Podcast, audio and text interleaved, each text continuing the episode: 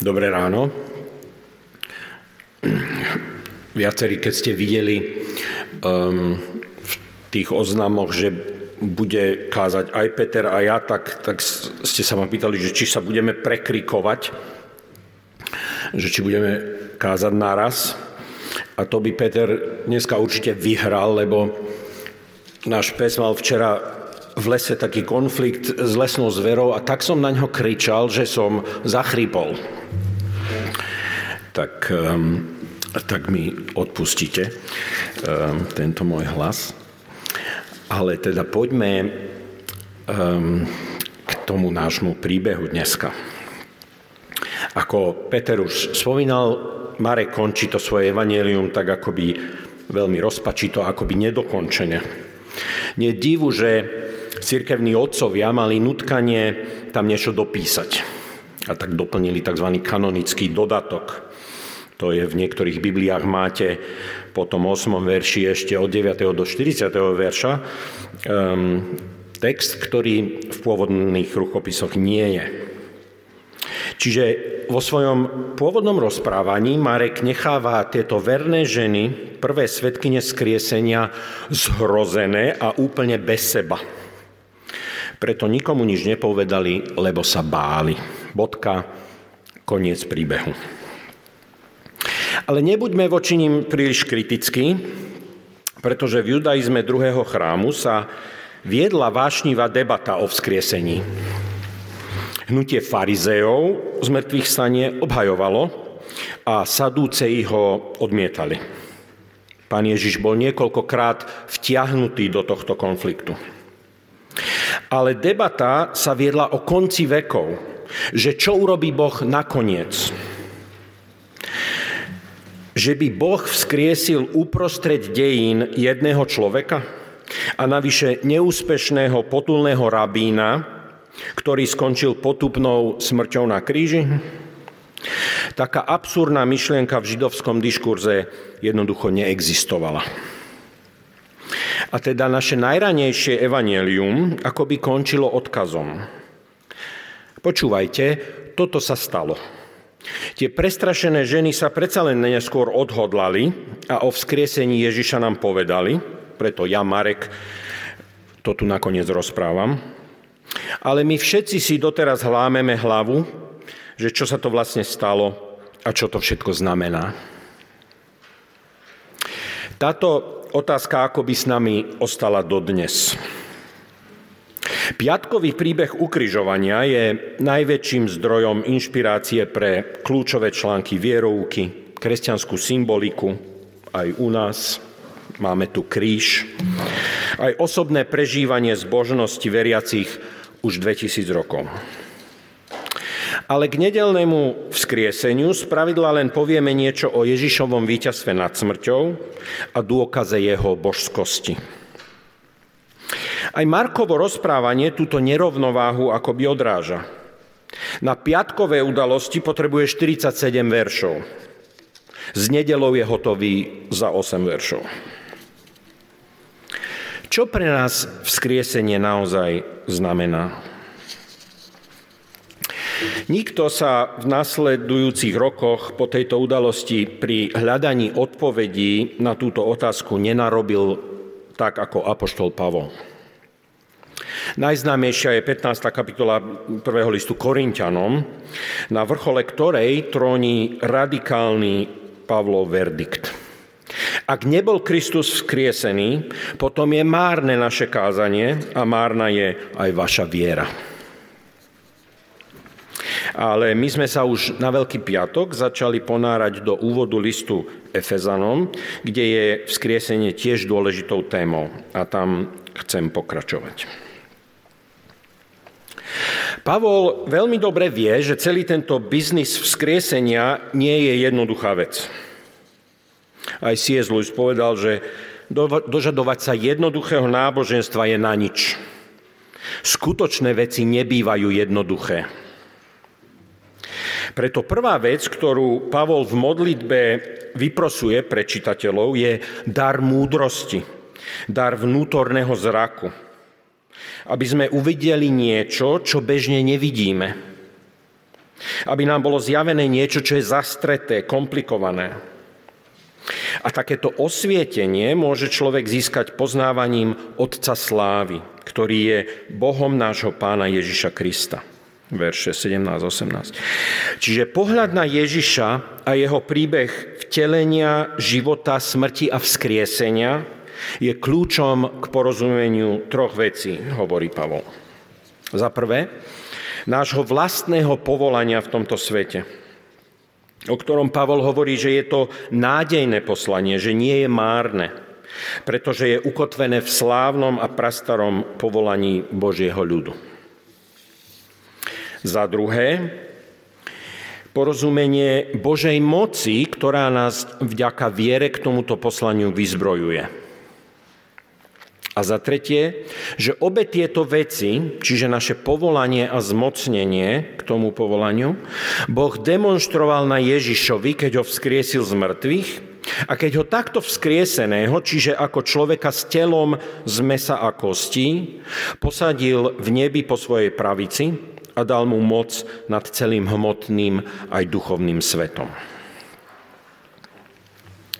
Páči sa mi poradie, v ktorom Pavol o tých prvých dvoch veciach hovorí. Najprv povolanie a potom zmocnenie.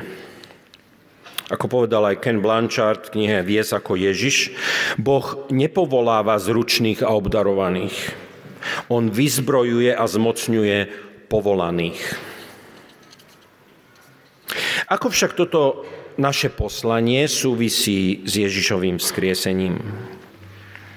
V spomínanej 15. kapitole 1. listu Korintianom Pavol hovorí, že, hovorí o tom, že vzkriesený Kristus je prvotinou, prvou úrodou nového stvorenia. Takže Boh s Ježišom teda naozaj uprostred dejín urobil to, čo plánuje urobiť s nami a celým stvorením. Žatva nového Božieho veku už začala a vzkriesený Ježiš je prvou úrodou. Boh v žatve pokračuje a my sme súčasťou toho istého sadu, toho istého poľa. Preto Pavol v zápäti hovorí aj o církvi a Kristovi ako hlave. Vzkriesenému Ježišovi je podriadené všetko a my, jeho církev, sme toho súčasťou. Cesta Ježiša je teda aj naša cesta. Jeho poslanie je aj našim poslaním. Je to cez nás, ako sa Kristove zámery s vesmírom naplňajú. Cez nás Ježiš naplňa všetko vo všetkom, je Pavlov výraz. Že Ježiš chce cez nás pôsobiť v celej šírke a hĺbke skúsenosti života. Ten Pavlov jazyk o kniežatstvách, mocnostiach a silách v 21. verši je jazykom, ktorý samozrejme zahrňa duchovné sily, ale aj všetky spoločenské, myšlienkové, politické, finančné, technologické a všetky iné systémy, štruktúry a inštitúcie včerajšieho, súčasného aj budúceho sveta. Tieto všetky sú vďaka vzkrieseniu dnes podriadené Ježišovi, sú súčasťou toho istého poľa. A tak ako Ježiš sám, aj každé ďalšie ovocie v tejto žatve, ktoré prejde smrťou, vykúpením a vzkriesením, sa pripája k spoločnej práci a spolupracuje na ďalšom pokračovaní žatvy. Až kým nebude celá úroda pod strechou. Pretože ako povedal Abraham Kuyper, E, známy holandský teológ a dokonca holandský predseda vlády na začiatku 20. storočia. Nie je jediný centimetr štvorcový celej ľudskej existencie, na ktorý by Kristus, zvrchovaný vládca všetkého, nevzniesol svoj nárok, že je to moje.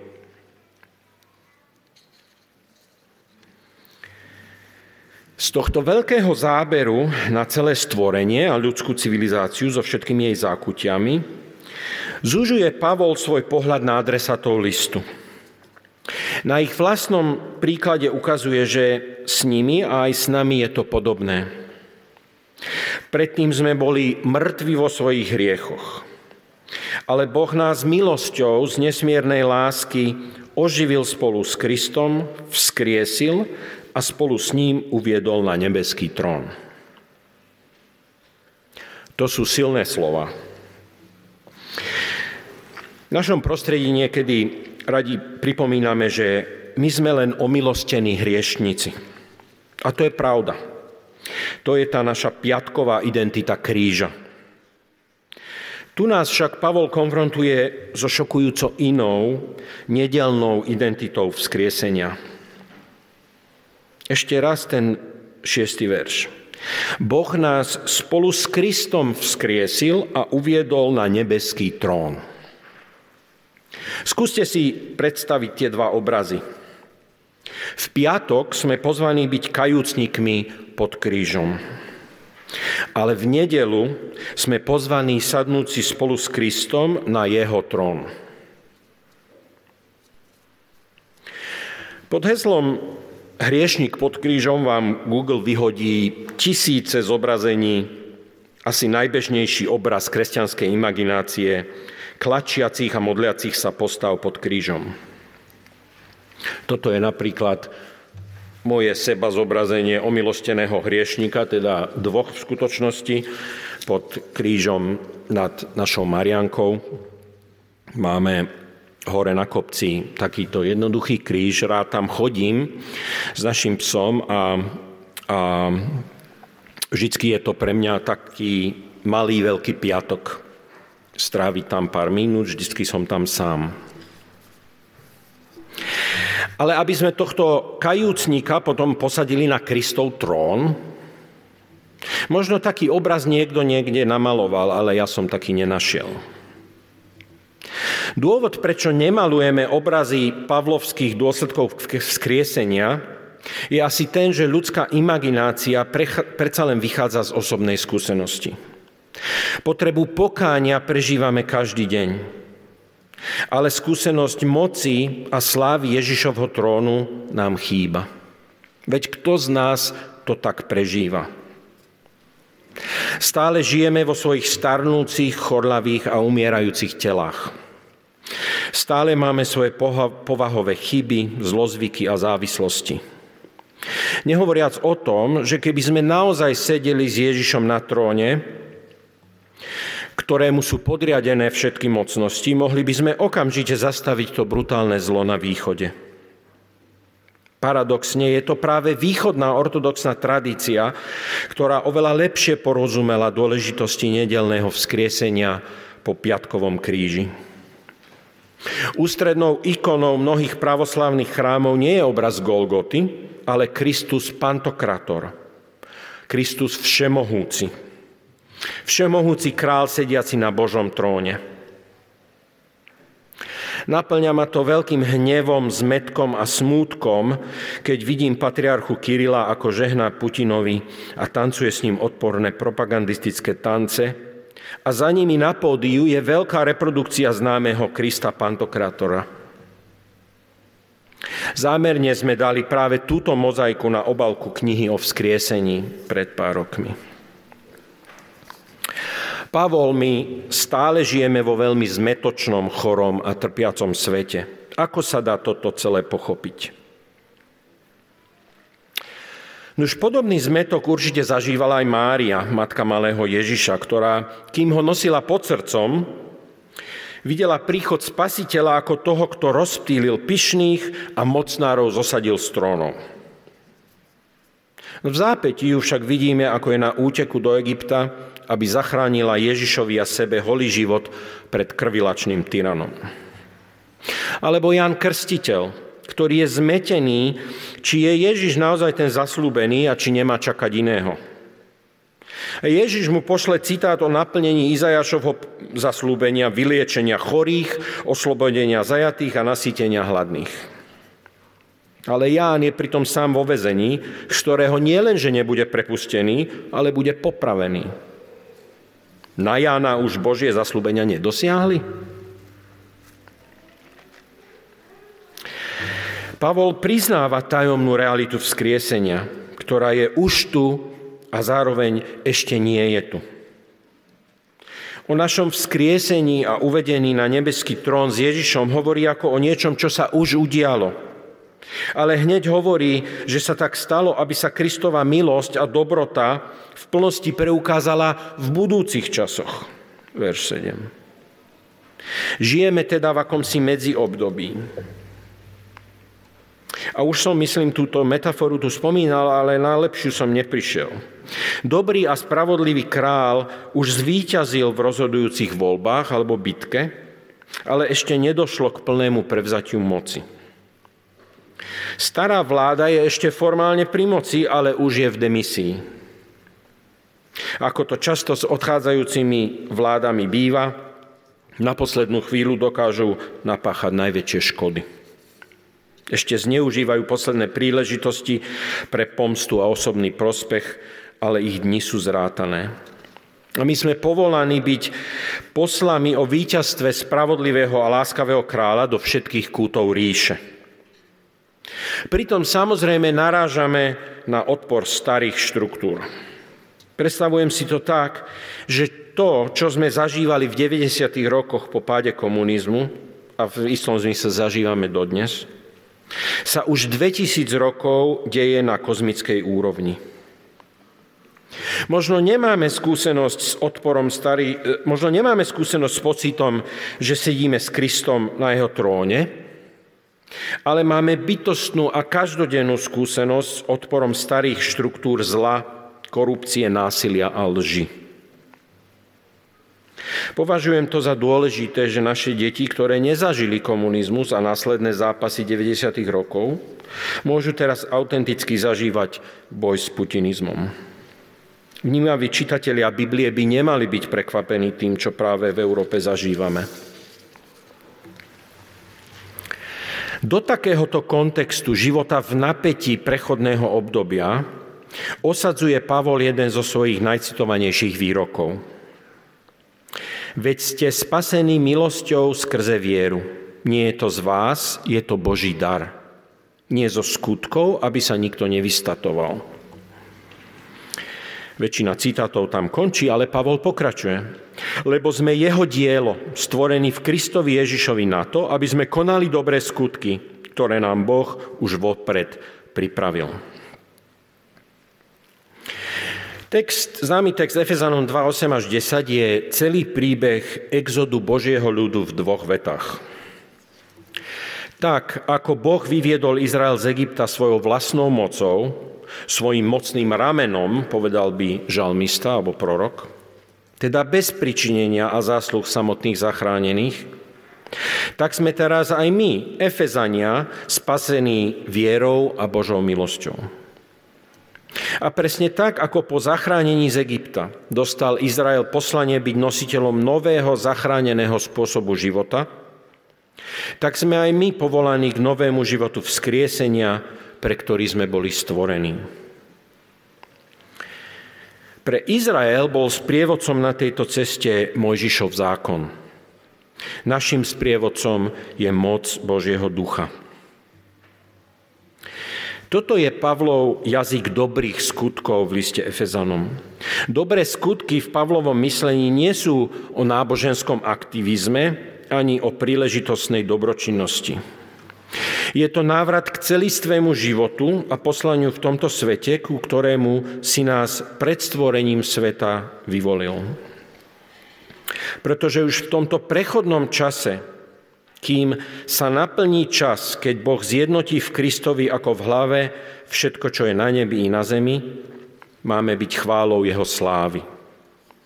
Hovorí Pavol v predchádzajúcej časti prvej kapitoly, ktorú sme čítali v piatok. Takže ako poslovia o víťazstve kráľa sme povolaní nielen šíriť túto dobrú správu, ale aj žiť spôsobom, ktorý je pre tento svet smerovkou Akousi prípadovou štúdiou, ktoré, ktoré výsledky sú príťažlivé, pretože sú malým vtelením Božej pravdy, lásky, krásy a spravodlivosti. To je to Božie zmocnenie a vyzbrojenie, ktoré má moc presvedčiť iných, že existuje nový, lepší spôsob toho, čo znamená byť človekom, stvoreným na Boží obraz. V najbližších dňoch, týždňoch budeme postupne vstupovať do tohto napätia rôznych oblastí života v tomto kozmickom medziobdobí. Vodítkom nám bude list Efezanom a budeme skúmať, čo to znamená byť ľuďmi vzkriesenia, ktorí nechávajú svoju identitu a charakter premeniť a vzkriesiť našim Mesiášom. Ľuďmi, ktorí nielen hovoria o novom kráľovi sveta, ale aj vnášajú nový život vzkriesenia do svojej každodennej práce, do starostlivosti o zem a prírodu, do vzťahoch rodičov a detí, do manželstva, do, man, do spoločenských a mocenských systémov, ktorých sme súčasťou.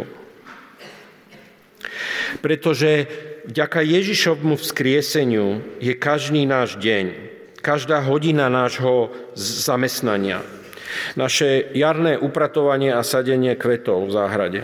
Náš rozhovor s deťmi pri večeri. Pomoc v centre pre ukrajinských utečencov. To všetko sú malé vtelenia, malé chrámy, kde nastáva dotyk neba so zemou.